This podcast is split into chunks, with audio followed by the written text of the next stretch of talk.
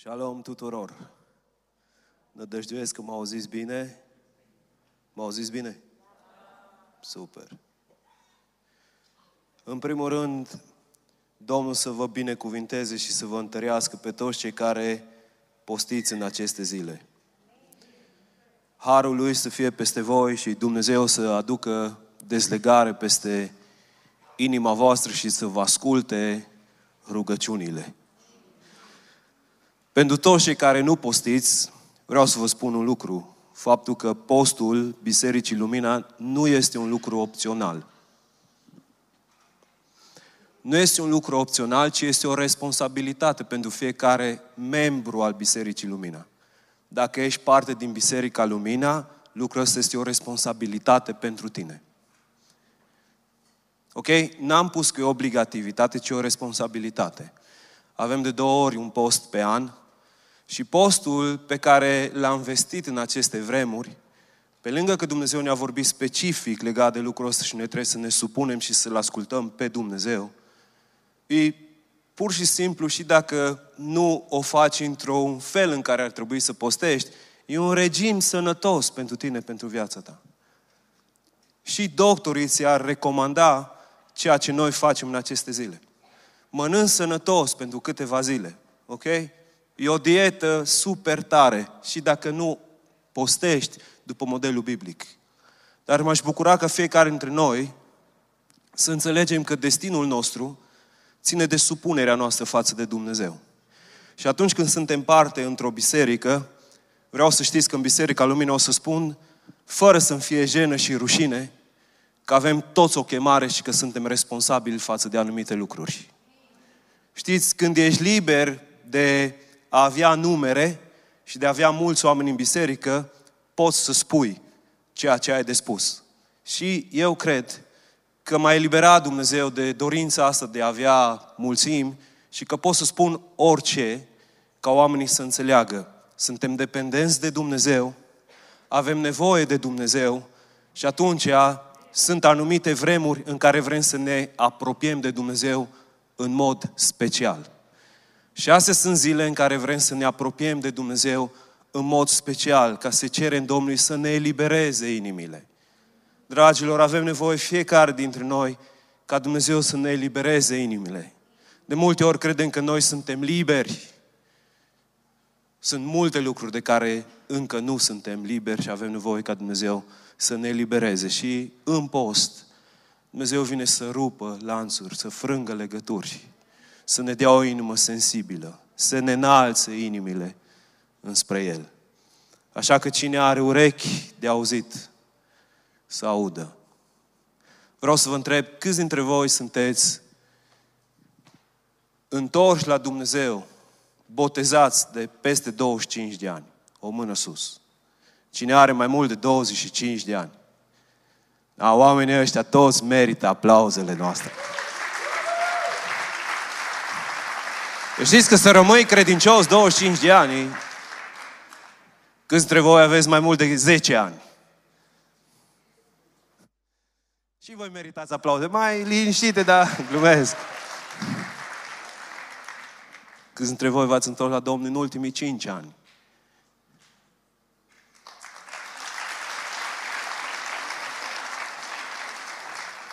E bine, e ok, v-ați întors la Domnul în ultimii cinci ani. Nu trebuie să aveți cinci ani de când v-ați întors la Domnul, ci v-ați întors în ultimii cinci ani.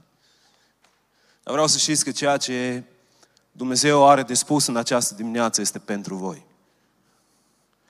Iisus a uitat la ucenicii lor și le-a spus, voi sunteți sarea pământului. Matei cinci, cu treisprezece. Voi sunteți sarea pământului. Apoi spune, dar dacă sarea își pierde gustul, prin ce își va căpăta iarăși puterea de a săra? Atunci nu mai este bună la nimic decât să fie lepădată afară și călcată în picioare de oameni.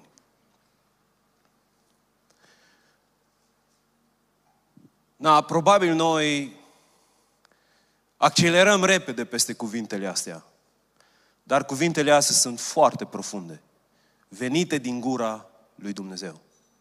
Voi sunteți sarea pământului. Cuvântul ăsta implică o grămadă de lucruri. Și pentru noi sarea poate e ceva banal, obișnuit, ieftin. Cu câteva sute de lei, cred că poți să iei sute de kilograme de sare. Dar vreau să știți că în vremea Domnului Iisus Hristos lucrurile nu stăteau deloc așa. La ce se gândea un evreu când auzea cuvântul sare? La ce credeți voi că se gândea un evreu? Gândiți-vă. La ce credeți că se gândea un evreu când auzea cuvântul sare?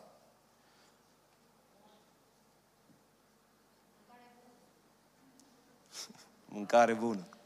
Nici pe departe.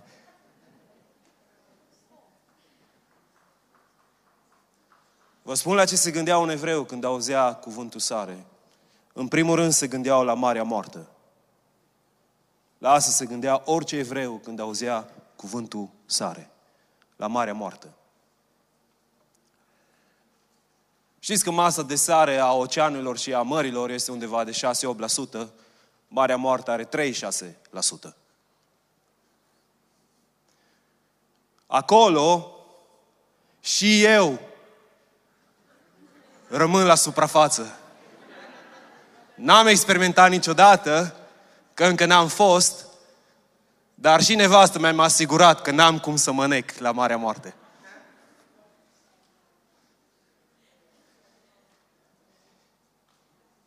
Acolo, în zona aceea, este așa de multă sare, încât Israelul ar putea să dea sare pentru sute de ani, pentru toată planeta Pământ. Toată sarea folosită pe planetă pentru sute de ani se află acolo, în Israel. Și ceea ce este petrolul pentru Orientul Mijlociu a fost pe vremea lui Iisus Hristos sarea pentru Israel. Nu știu câți dintre dumneavoastră știți, dar sarea în vremea lui Iisus era unul dintre cele mai valoroase minerale existente pe pământ. Imperiul Roman își plătea soldații în sare. Ați știut lucrul ăsta? Știți că cuvântul salar vine de, salar, de la salarium, un cuvânt latin, salarium era ceea ce primeau soldații romani, erau plătiți în sare, cu sare. De fapt, fiecare roman avea la centura adevărului, avea câte o punguță, un loc pentru sare. Trebuiau să ia sare în locurile acelea, în locurile acelea um, uscate. Sarea era consumată mai mult ca să înlocuiască electrolizii din trup. Când Iisus vine și spune, voi sunteți sarea pământului, se referă și la valoarea pe care ei o au. Dragilor, suntem valoroși în ochii lui Dumnezeu. Cred că este unul dintre cele mai importante lucruri de știut în creștinism. Știți, unul dintre cele mai importante și de temelie lucruri pe care un creștin trebuie să le știe este care valoare și preț în ochii lui Dumnezeu. Nici un creștin nu poate să-și îndeplinească chemarea din partea lui Dumnezeu dacă nu este adânc înrădăcinat în faptul că el este valoros, de mare preț în ochii lui Dumnezeu.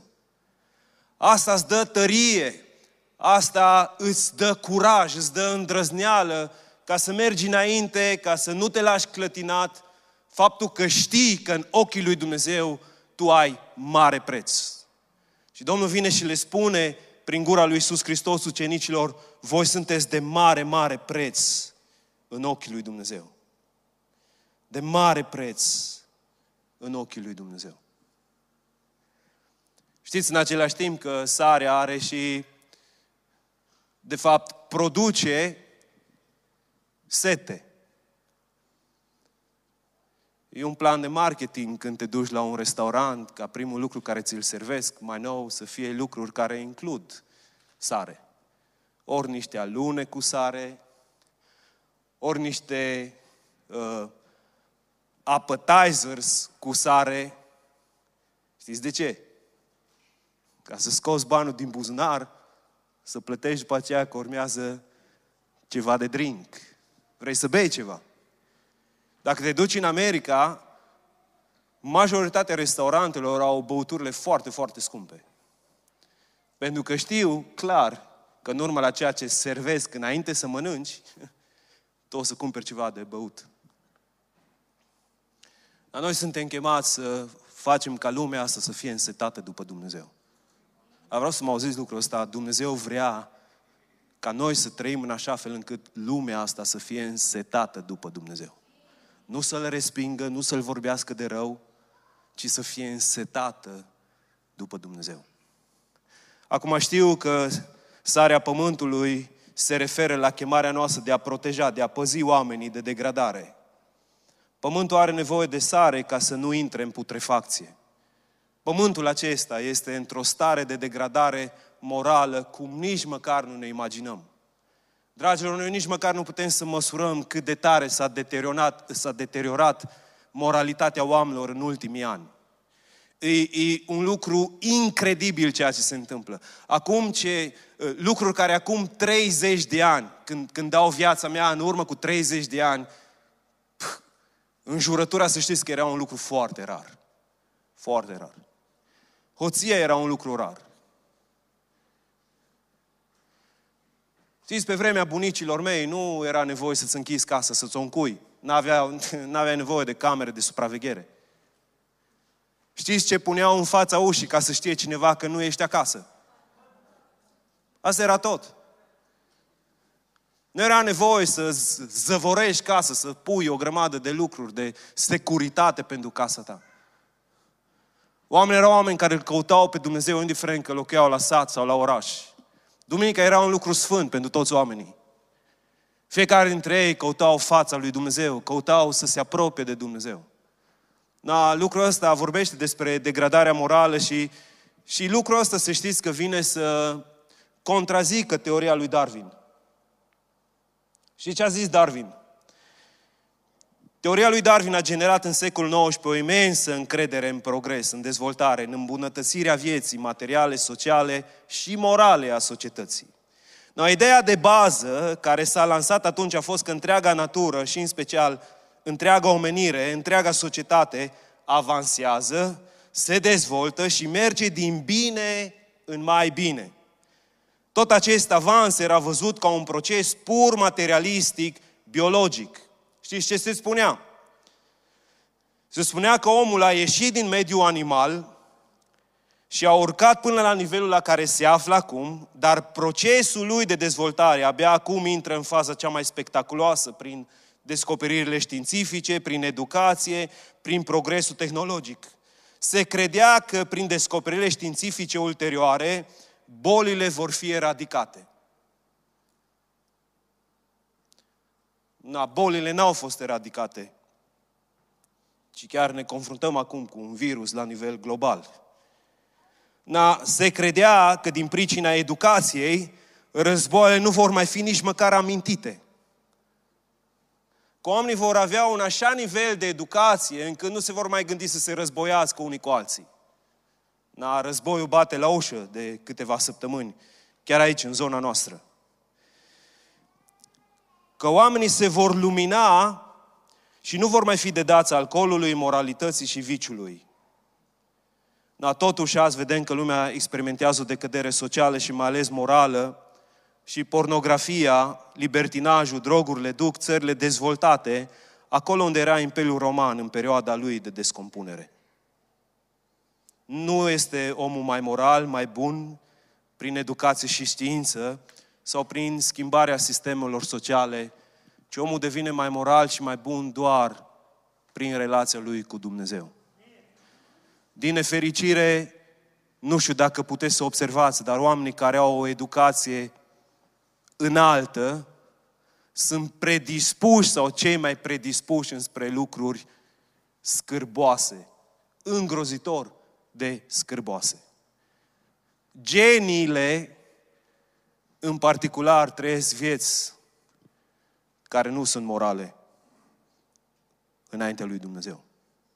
Dar societatea noastră e așa de afectată de microbul păcatului că intră în putrefacție.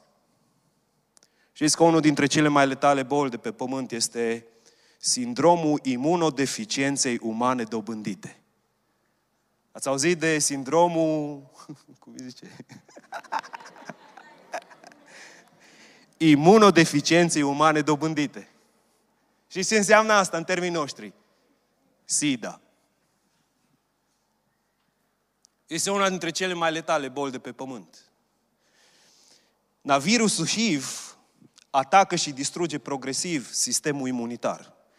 Sistemul imunitar are rolul de a proteja, de a se lupta cu virusuri, cu virusuri și cu bacterii și are rolul de a elimina, de a scoate afară din corp orice lucru poate să atace corpul uman.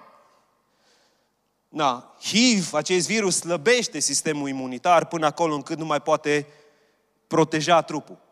Să știți că oamenii nu mor neapărat de SIDA, ci au sistemul imunitar atât de slăbit încât alte boli încep să-i afecteze foarte ușor. Te îmbolnăvești mult mai ușor de pneumonie, te îmbolnăvești mult mai ușor de cancer și te îmbolnăvești mult mai ușor de lucruri care pot să-ți cauzeze moartea. Da, vreau să știți un lucru, aici e fratele Dore, majoritatea celor prezenți aici au avut deja cancer. Când anumite celule au încercat să-și facă de cap în trupul tău. Dar din cauza sistemului imunitar, acesta a fost învins înainte să faci nodul sau să ajungi în metastază. Sistemul imunitar a expulzat aceste lucruri afară din corpul tău. No, acum, de ce v-am zis lucrul ăsta? Când Domnul Iisus spune, voi sunteți sarea pământului. El vine și spune, voi sunteți sistemul imunitar al acestui pământ. Voi sunteți sistemul imunitar al acestui pământ. Dacă biserica nu este sarea pământului, pământul se degradează din ce în ce mai tare. Sistemul imunitar slăbește din cauza păcatului.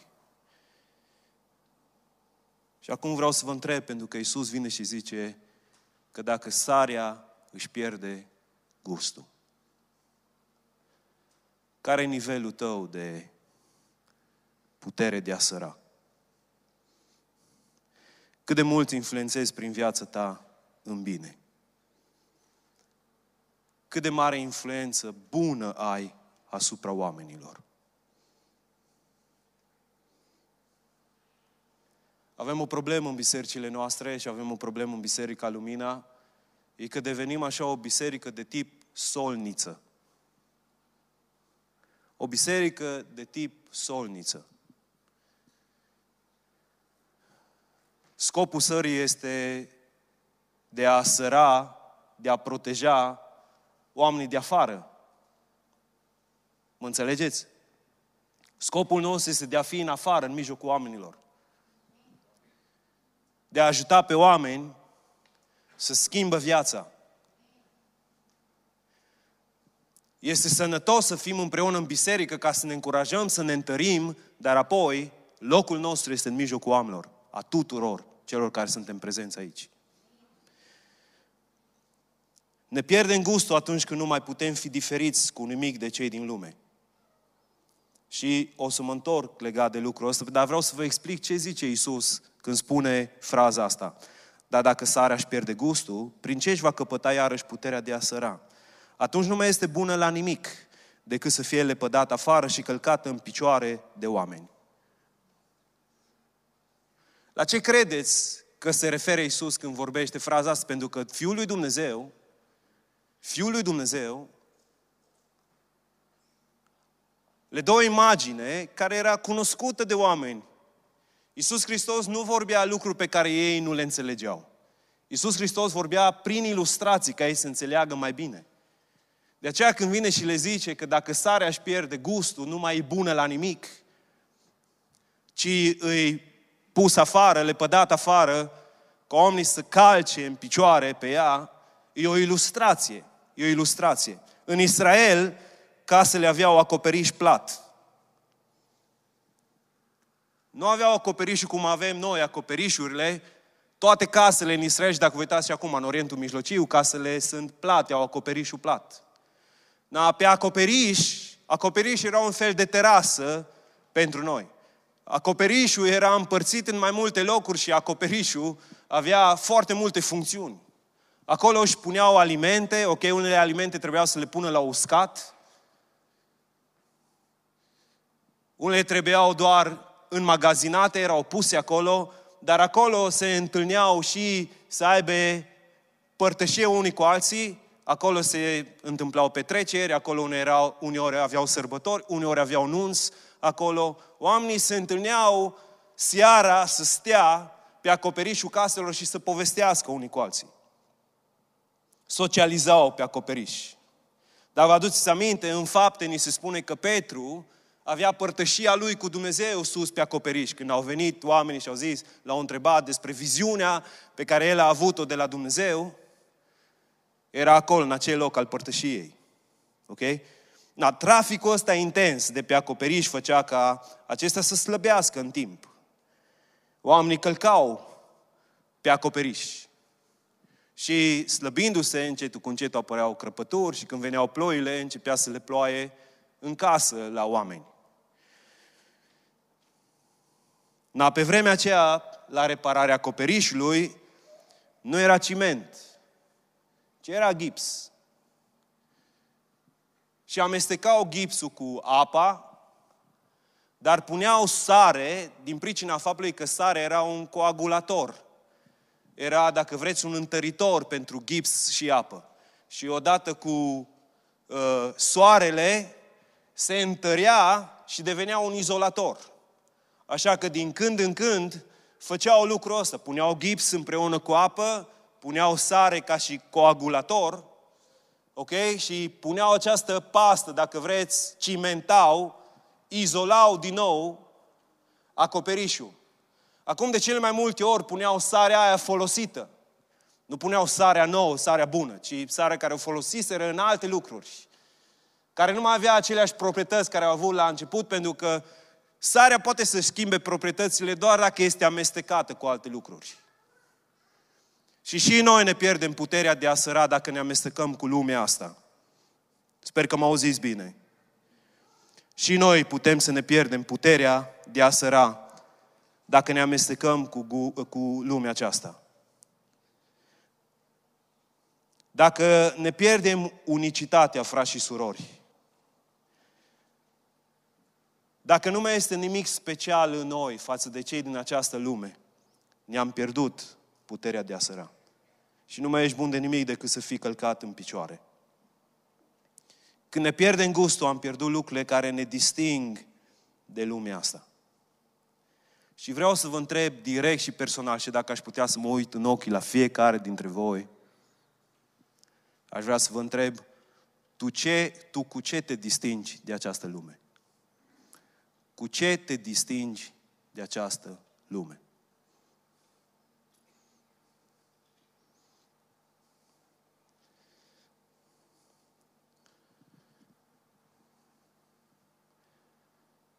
Știu că nu o să vă placă următoarea frază unora, dar nu suntem chemați să ne îmbrăcăm ca ei. Și unul dintre voi, mă înghesc ce ziceți. Dar Duhul Sfânt îți poate descoperi ce înseamnă să nu te îmbraci ca ei. Auziți? Să nu te îmbraci ca ei nu se referă la nu fi normal în îmbrăcămintea ta, ci se referă la avea limite pe care ei nu le au. Ai tu limite pe care ei nu le au. Vorbești ca ei. Ai tu limite la vorbire, ca să nu fii ca și ei. Știți că oamenii pot să distingă dacă ești creștin sau nu și prin vorbirea ta. Nu? Să fim sinceri, nu? Cum distingeți voi când unul nu-i creștin? Dacă le auzi că au băgat o înjurătură din aia de Dumnezeu, clar că știi că nu-i creștin, nu? Na, tu nu chiar înjuri despre Dumnezeu. Nădăjduiesc și sper. Dar poți să ai aceeași vorbire bagiocoritoare, zeflemitoare și Și vorbirea ta să nu fie niciodată dreasă cu umbli pe unde umblă ei. Umbli pe unde umblă ei. Ai vreo limită la umblarea pe unde umblă alții. Știți că Biblia spune foarte clar să nu umblăm în toate locurile în care umblă ei. Sunteți cu mine? Mamă, v-am cam pierdut, parcă. Astea sunt locurile în care pierzi ușor creștinii. Când nu le place să le spui ce nu vor să audă. Dar este un adevăr. Cu ce te mai distingi tu de oamenii din lumea asta? Te uiți la ce se uită ei. Dragilor, vreau să știți lucrul ăsta. Nu știu dacă vă zici cineva vreodată, noi nu trebuie să ne uităm la tot ce se uită ei. A, că noi derulăm înainte, de cele mai multe ori te prinde serialul fără să ai timp să derulezi. Și ți-i lene să mai derulezi și zici că nu te afectează cu nimic și după aceea te găsești într-un spirit demonic al imoralității fără să știi de unde vine. Pentru că ți-ai deschis ușa să te uiți la ce se uită ei. Cânți ce cântă ei. Mm. Cânți ce cântă ei. Reacționezi la fel cum reacționează ei. De fapt, reacționezi mai rău decât reacționează ei. Cum noi și avem simțul ăsta al dreptății în inimile noastre, să știți că de multe ori simțul ăsta al dreptății, umblarea în pofta firii pământești. Pentru că Cuvântul Dumnezeu spune că noi trebuie să avem autocontrol, adică să ne abținem să facem unele lucruri pe care le fac ei. Dar din ce văd, de multe ori noi suntem promotorii lucrurilor dreptății în lumea asta. Și de multe ori umblăm într-un spirit de răzvrătire, nu de supunere înainte lui Dumnezeu. Te raportezi la bani, cum se raportează ei. Dacă vezi că ei mai fac ciubucuri și le iese, tu de ce n-ai face? Că doar... Și în felul ăsta, ei nu pot să vadă nimic distinct la tine. Știi că oamenii cu care tu lucrezi se uită la tine când aud că ești pocăit și vor să vadă ceva ce te distinge de ei? Știi lucrul ăsta? Știi că tu nu ar trebui să bei ce beau ei?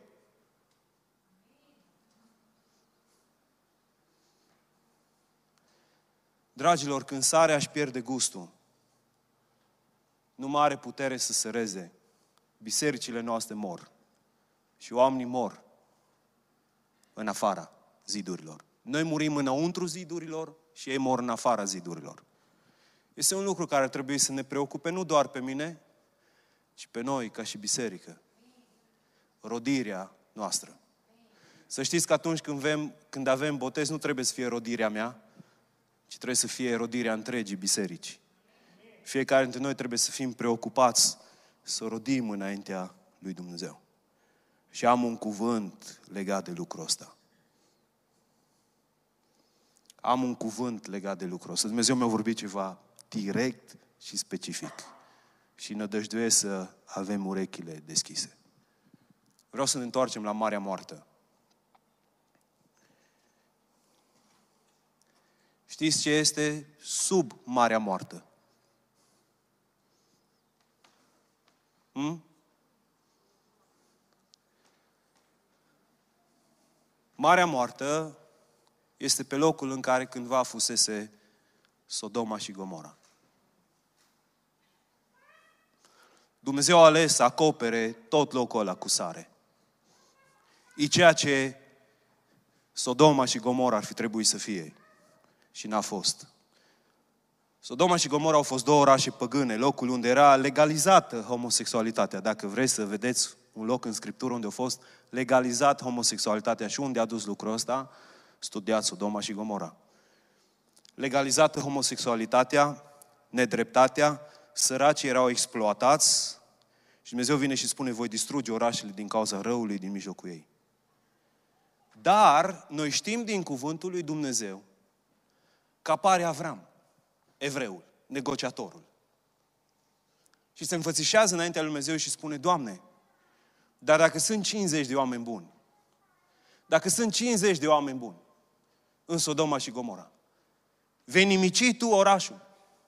Și Domnul vine și spune, nu. Dacă sunt cincizeci de oameni buni, o să salvezi întreg oraș. Nu știu dacă este un timp între cincizeci și patruzeci, ok? Nu știu dacă Avram s-a dus să caute cincizeci de oameni buni sau nu în Sodoma și Gomora, dar știm că Avram cumva a înțeles că nu sunt cincizeci de oameni buni. Cred că a început să facă socoteală și nu știu cât s-a pus la socoteală sau dacă a pus pe cineva la socoteală, cu toate că avea pe cineva, chiar Dumnezeu acolo în oraș.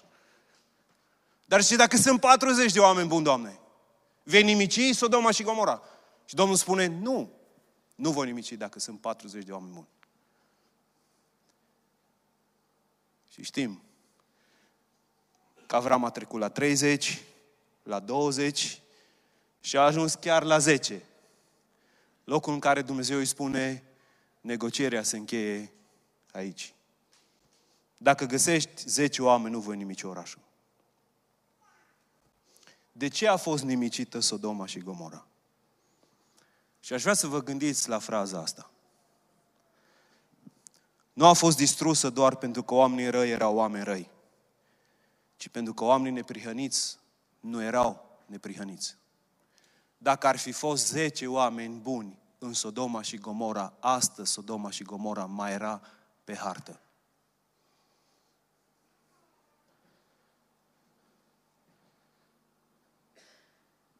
Calamitatea, judecata, nu a venit doar pentru că oamenii răi erau răi, ci pentru că nu erau oameni buni în mijlocul lor.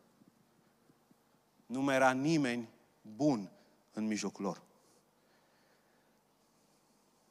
Vedeți, Dumnezeu avea un om bun în oraș. Numele lui era Lot. Spune că Lot era un suflet neprihănit. Asta spune Dumnezeu. Spune că își chinuia sufletul, dar Lot suferea de sindromul ăsta al creștinului care trăiește doar în ascuns cu Dumnezeu. Neprihănirea lui nu era publică. E cum e a multora dintre noi aici. Și nădăjduiesc să te trezești. Că Dumnezeu nu te-a chemat să fii agent secret la serviciu, din punct de vedere creștin. Știți când vin îngerii la Lot? Vin îngerii la Lot. Și îngerii îi descoperă lui Lot planul lui Dumnezeu și îi spun lui Lot, strângeți toată familia ta și ieșiți afară din Sodoma. Că Dumnezeu este gata să judece tot ce este aici. Lot se duce la ginerii lui. Știți cum au tratat ginerii lui cuvântul lui Lot? Spune în cuvântul lui Dumnezeu că atunci când ginerii lui aud, credeau că Lot glumește. Știți de ce? Pentru că Lot era glumeț cu lucrurile sfinte. De asta au crezut că glumește. Dacă tu cunoști un om serios, care spune serios un lucru, tu o să iei în serios lucrul respectiv. Corect? Dar dacă zice unul glumeț, unul zeflemitor, unul care toată ziua are numai glume în program, care citește bancuri punct ro. Când vrea să zică ceva serios, nu-l ascultă nimeni. Asta înseamnă să-ți pierzi influența, să nu mai fii sare, sarea care își pierde gustul. Pe Lot nu l-a ascultat nici măcar familia lui. Îngerii, dacă vă uitați acolo în pasajul ăla, îngerii sunt într-un spirit de urgență. Îi zic, ia-i și ieșiți repede afară.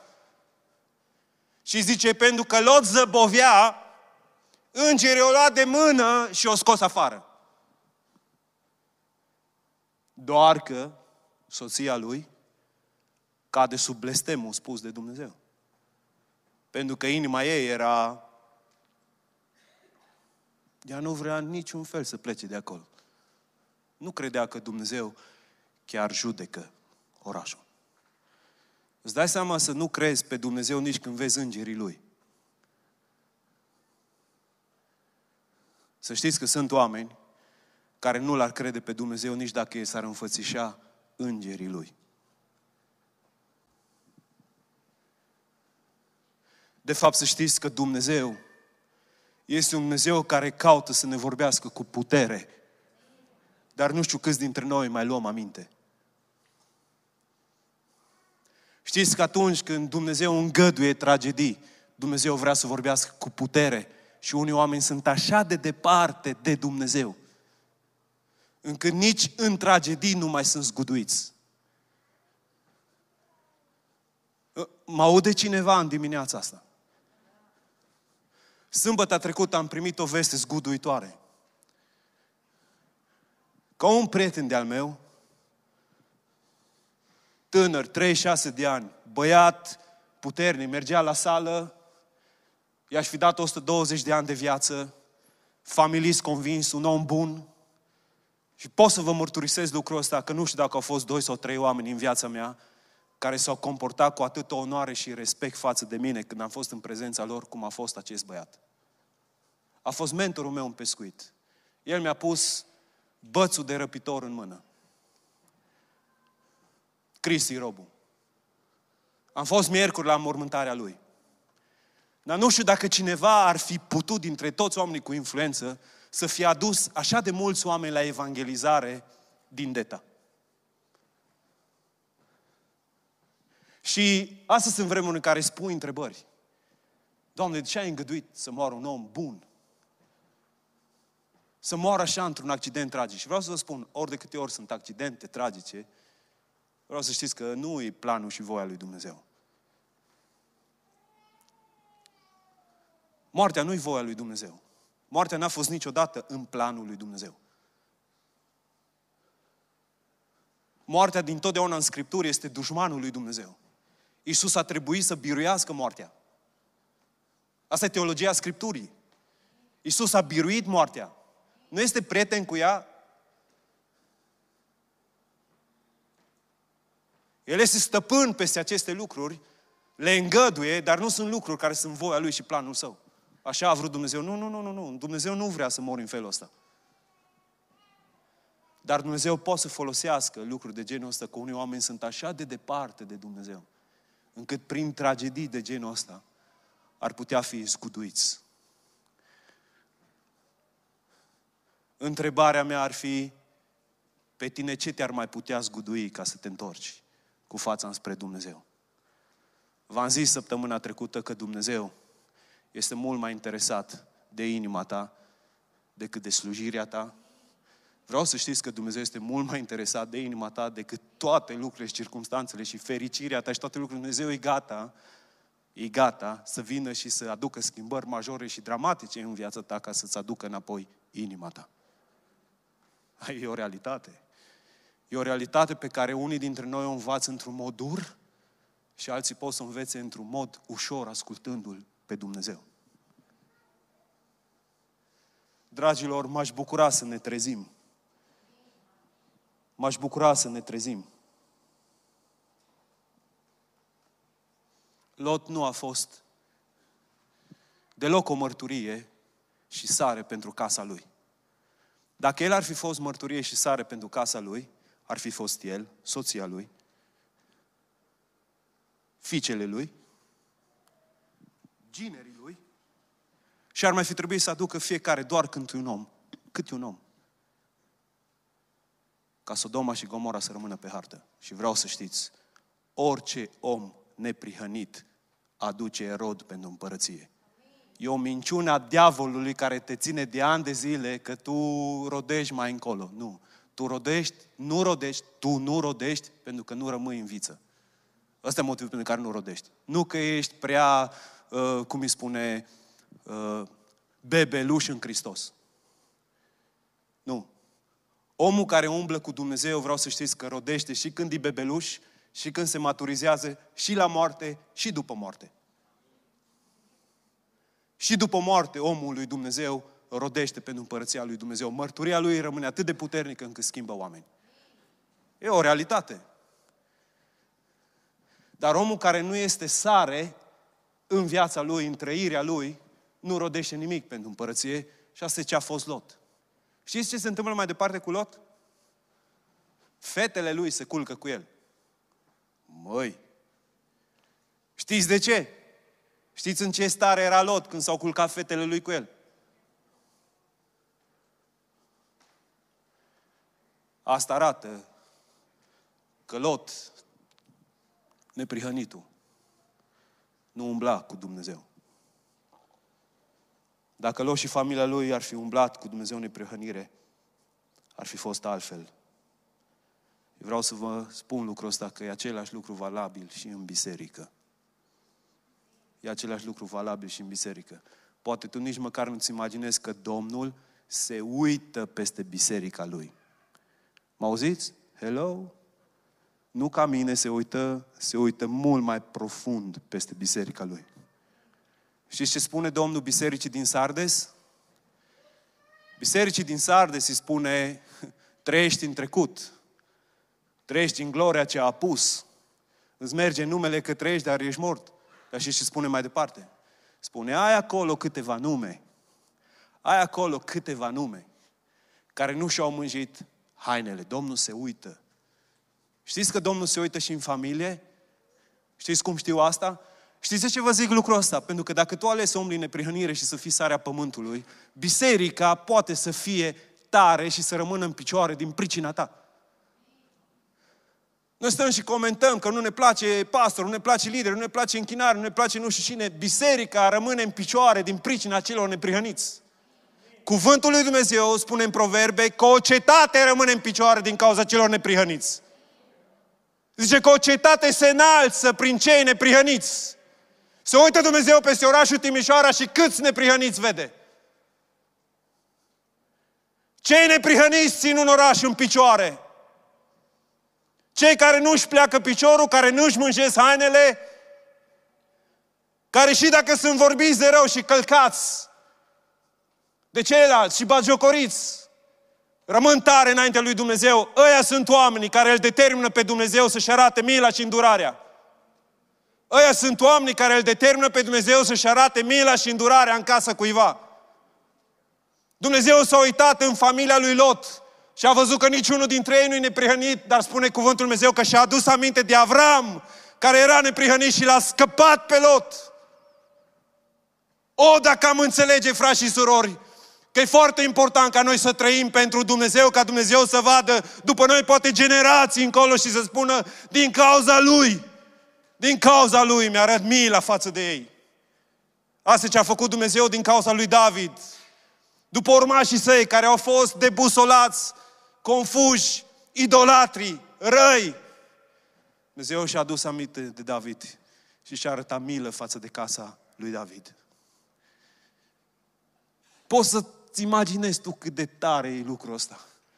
Tu să poți să lași după tine o moștenire de care Dumnezeu să-și aducă aminte și să lase favor atunci când oamenii ar merita altceva.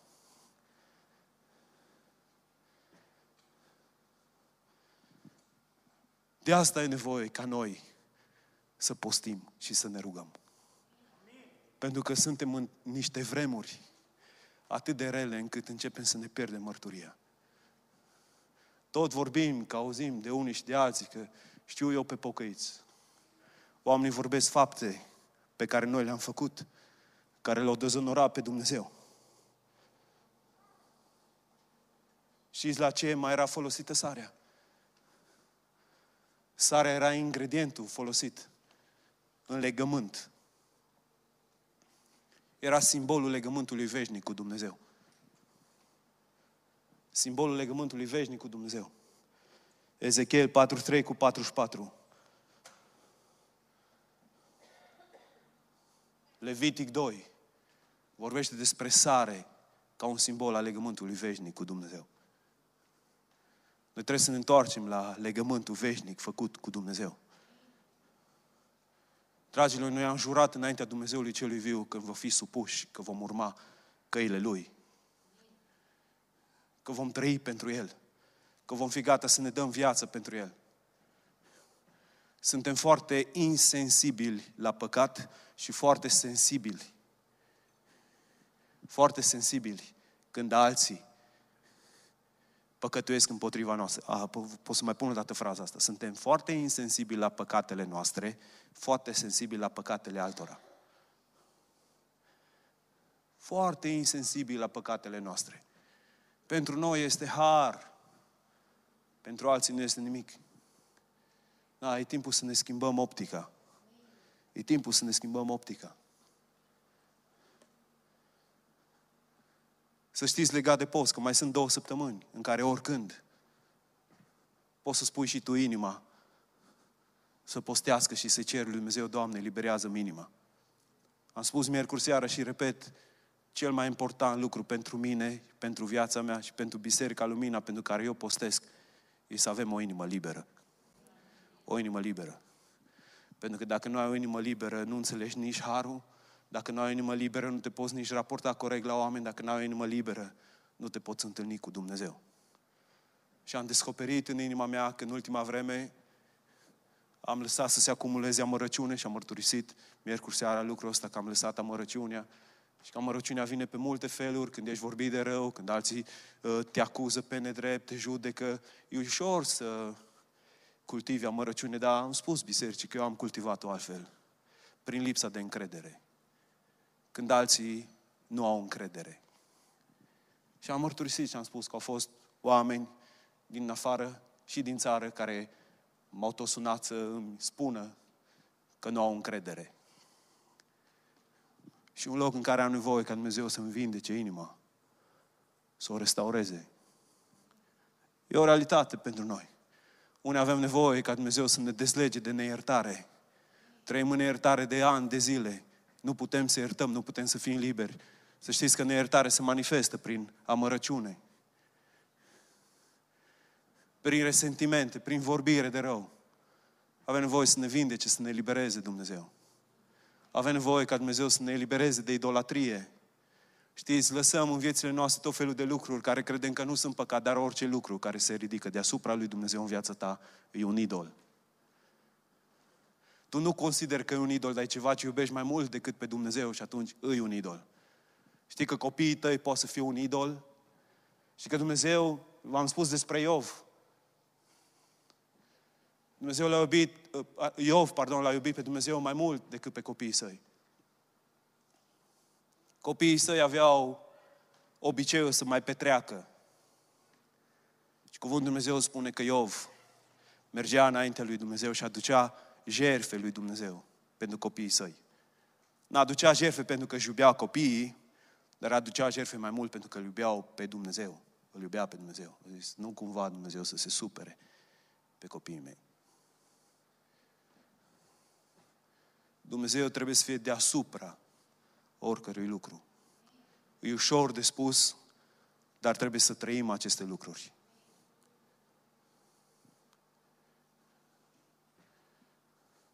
Nu e nicio problemă să stai să te joci patru, șase, opt ore în fiecare zi, din perspectiva ta, dar din perspectiva lui Dumnezeu ăla e un idol. Pentru că tu știi clar că în același timp nici nu știi dacă pui mâna pe Scriptură în zilele alea. Dar vreau să știi că Dumnezeu vede lucrurile astea. Dragilor, e nevoie să stăm înaintea lui Dumnezeu, să cerem să ne elibereze inimile. Sunt așa de multe lucruri care nici măcar nu le vedem acum, care sunt idoli în inimile noastre. Nici nu ne conștientizăm acum. Dacă nu vine Dumnezeu ca să ne descopere, să ne deschidă ochii, să înțelegem realitatea lucrurilor, putem să trăim fals. De fapt, sunt așa de mulți oameni care trăiesc în înșelăciune. Ei cred că au dreptate, dar nu știu adevărul. Cel mai nenorocit lucru este să te lupți pentru o cauză care nu e adevărată. Știți? Mulți vă luptați pentru cauze care nu sunt adevărate, fără să știți adevărul. Nici măcar nu v-a interesat, nu v-a păsat să-L cunoașteți. Ăsta e un lucru care nu e ok înainte lui Dumnezeu. Sunt unele lucruri în care nici măcar nu trebuie să-L întrebăm. Sunt lucruri care doar trebuie să ne supunem, să zicem, Doamne, facă-se voia Ta. Facă-se voia Ta. E o vreme în care, ca și biserică, îmi doresc din toată inima să ne supunem lui Dumnezeu. Ca harul Său să se reverse în mod diferit aici și ca noi să rodim altfel. Altfel. Poate unul dintre voi veniți de multă vreme într-o biserică și n-ați făcut niciodată un legământ cu Dumnezeu și nu v-ați dat niciodată inima Lui. Ce ar trebui să mai facă Dumnezeu? Cu ce ar trebui să te mai zguduie Dumnezeu ca să îți supui inima Lui? Dumnezeu ți-a vorbit constant și știi clar că asta e calea pe care trebuie să umbli. Și vezi că toate celelalte căi nu te împlinesc. Dar totuși, rămâi așa. Vreau să știi că este un lucru ok. Nu un lucru ok. Cu cât amână mai mult un om, cu atât se împietrește mai mult. De aceea, când vine vorba de mântuire, este doar ziua de azi. Ca să nu continui să-ți împietrești inima. Azi e un timp în care să-i dai inima ta lui Dumnezeu. Azi. Azi. Numele tău poate fi scris în cartea vieții. Azi poate să fie ziua în care cerul invadează ființa ta lăuntrică. Azi este ziua în care Dumnezeu vrea să te spele, să te curățească de păcat, de mizerie. Azi este ziua în care Dumnezeu vrea să te întorci o sută optzeci de grade la El. Azi, pentru fiecare dintre noi, îi azi. De aceea, haideți fiecare dintre noi să stăm înaintea lui Dumnezeu. El vine și spune apostolilor și vine și ne spune și nouă azi.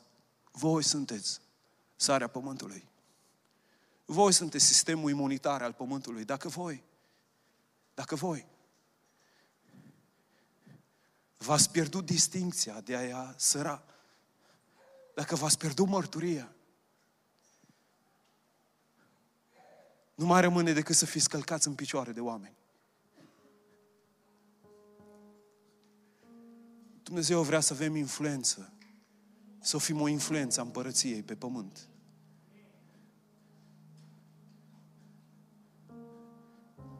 Este un singur lucru pentru care să fii influencer, dacă vrei să fii influencer. Influencer pentru împărăție. Un influencer al împărăției lui Dumnezeu.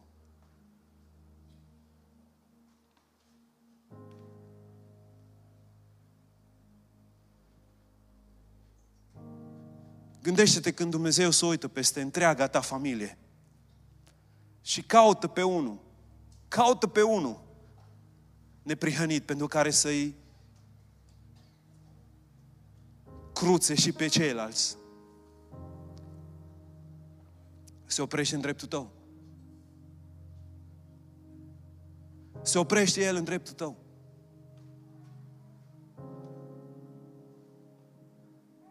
Să fie oameni în familia ta care calcă strâm, care umblă în întuneric, care pervertesc căile lui Dumnezeu și Dumnezeu să fie gata să ducă judecate și spune, înainte vreau să caut să văd un om neprihănit în mijlocul lor, care să fie pur și simplu motivul pentru care să le arăt har și îndurare. Ești tu.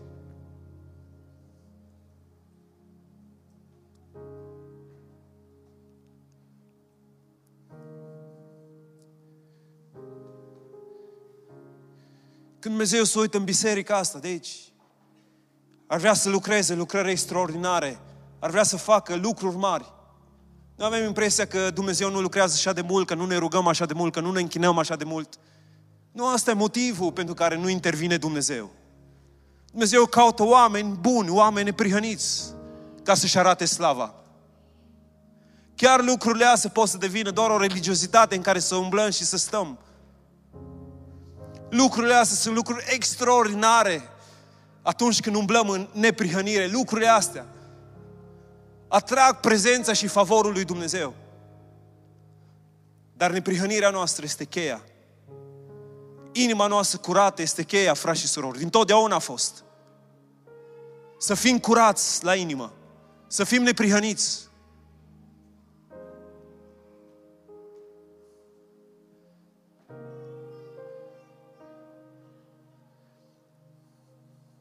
Nu știm, nu știm ce vremuri ne stau înainte. Nu știm ce va fi peste o săptămână, peste două, peste trei, peste cinci.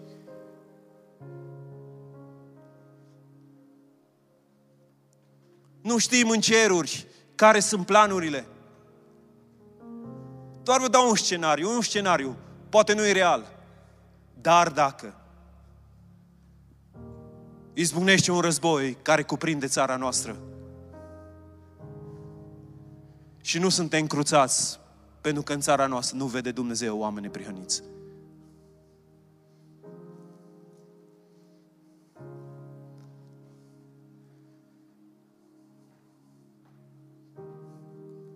Nu știu ce alegeți voi pentru voi, dar eu vreau să aleg pentru mine. să fiu sare în generația mea. Să fiu sarea pământului. Să trăiesc diferit. Să mă disting prin ceea ce sunt, prin ceea ce fac. Să mă disting de ceilalți. Să trăiesc diferit. Să umblu altfel.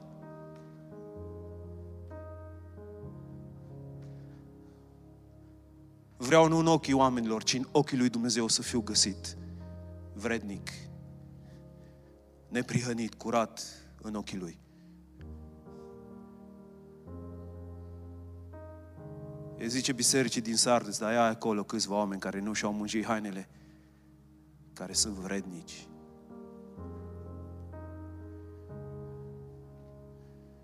Aba, lasă un spirit de pocăință peste noi. Lasă vremuri în care ne curățim inimile, în care ne sfințim și în care luăm alegeri să trăim pentru Tine. Nu vrem ca copiii noștri să crească fără frica de Domnul, pentru că nu o găsesc nicăieri noi. Nu vrem ca copiii noștri să fie robe acestei lumi, pentru că n-au văzut în noi fia împărăției. Mă rog să schimbi viețile noastre, Aba. Mă înfățișez chiar acum înaintea tronului Tău și mă rog pentru inima mea să aduci eliberare în aceste zile, să aduci restaurare, să aduci viață. Și vreau să mă rog pentru orice frate și orice soră din biserica asta, pentru toți împreună. Vreau să mă rog înaintea Ta, Doamne, să intervii într-un mod dumnezeiesc în viața fiecăruia. Să faci să cadă lanțurile robiei, lanțurile întunericului, să aduci restaurare, să aduci vindecare, să aduci rezidire, să aduci încurajare, să aduci îmbărbătare, să aduci speranță, să ne ajuți pe fiecare dintre noi să croim cărări drepte prin viețile noastre, să ne ajuți pe fiecare dintre noi în dreptul nostru, să spunem da Ție și numelui Tău, să ne dai har, să nu punem lumina sub obroc, ci oamenii din jurul nostru să vadă bunătatea și îndurarea Ta din pricina faptelor noastre bune. Doamne Dumnezeul meu, mă rog pentru o vreme de revoluție spirituală în mijlocul nostru, Doamne.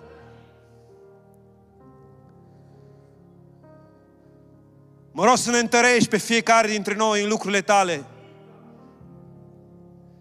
Vrem să chemăm numele Tău, Doamne Dumnezeul nostru, vrem să chemăm numele Tău. Mă rog pentru fiecare, în locul în care este, Doamne, pentru că Tu ești Dumnezeul harului, a îndurării, pentru că încă mai avem șanse, încă mai este har, pentru că încă ușa este deschisă pentru noi înaintea Ta, Doamne. Mă rog, Doamne Dumnezeul meu, să aduci acest spirit de îmbărbătare în mijlocul nostru și de zidire spirituală peste noi. Mă rog pentru cei căzuți să-i ridici. Doamne, ridică-i pe cei căzuți. Mă rog pe cei întristați, Doamne, să-i umpli de veselie. Mă rog pentru cei răniți să aduci restaurare.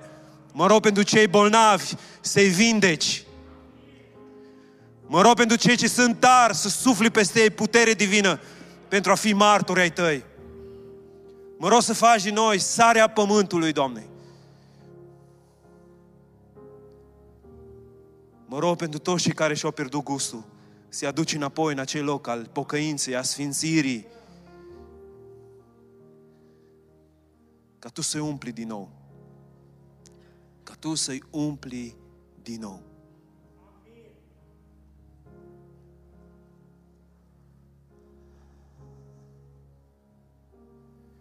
Cercetează-ne, Duhule Sfinte, pe fiecare în parte.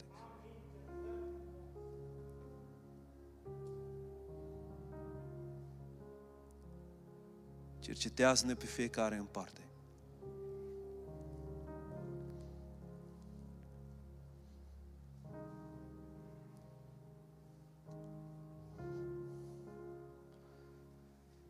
Și Ava, vreau să Te rog să lași ca aceste cuvinte să urmărească biserica aceasta în următoarele zile, în următoarele săptămâni. Mă rog să ne cercetezi în timpul zilei, să ne cercetezi în timpul nopții. Mă rog să vii să lupți pentru noi. până când faci tot ceea ce Tu ai rânduit pentru noi, pentru viețile noastre. Lasă tărie din Tine peste noi. Aba, mă rog, în acord cu Efeseni trei cu paisprezece, să ne întărești în omul lăuntric prin Duhul Sfânt. Mă rog să ne întărești trupurile în post. Mulțumim că Tu ne vizitezi, mulțumesc că Tu ne transformi prin Duhul Sfânt. Mă rog, dă-ne har în această săptămână nouă, în timp ce postim. Lasă un spirit de revelație peste noi. Mă rog să ne vorbești din cuvânt, mă rog să ne vorbești direct prin Duhul Sfânt. Mă rog să ne ungi cu o ungere proaspătă, Doamne, Dumnezeul nostru. Și mă rog să ne faci roditori, pe toți roditori. Fă ca în dreptul fiecăruia dintre noi să scrie roditor pentru împărăția Ta. În numele Lui Iisus m-am rugat. Amin.